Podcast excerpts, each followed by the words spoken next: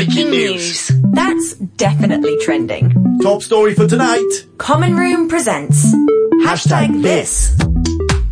Only 19 people have ever achieved EGOT status, and there are 17 others who are very close.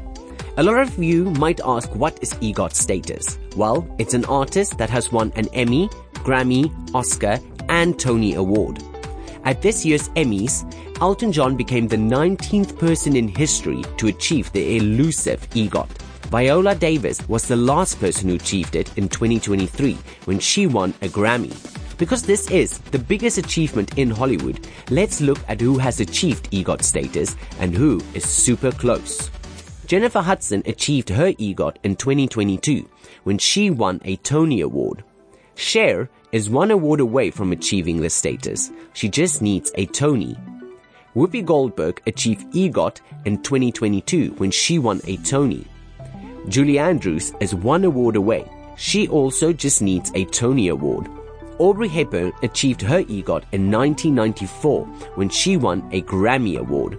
Cynthia Nixon is one award away. She just needs an Oscar. John Legend achieved his EGOT in 2018 when he won an Emmy. Dame Helen Mirren is one award away with only needing a Grammy to seal her status. Composer Jonathan Tunick achieved his EGOT when he won a Tony in 1997.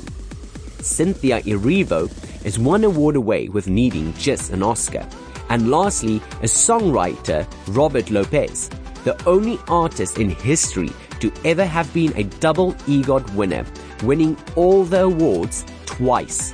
So head on over to our Common Room Facebook or Instagram page and tell us if you are dreaming about being an EGOT winner yourself one day by using hashtag EGOT status.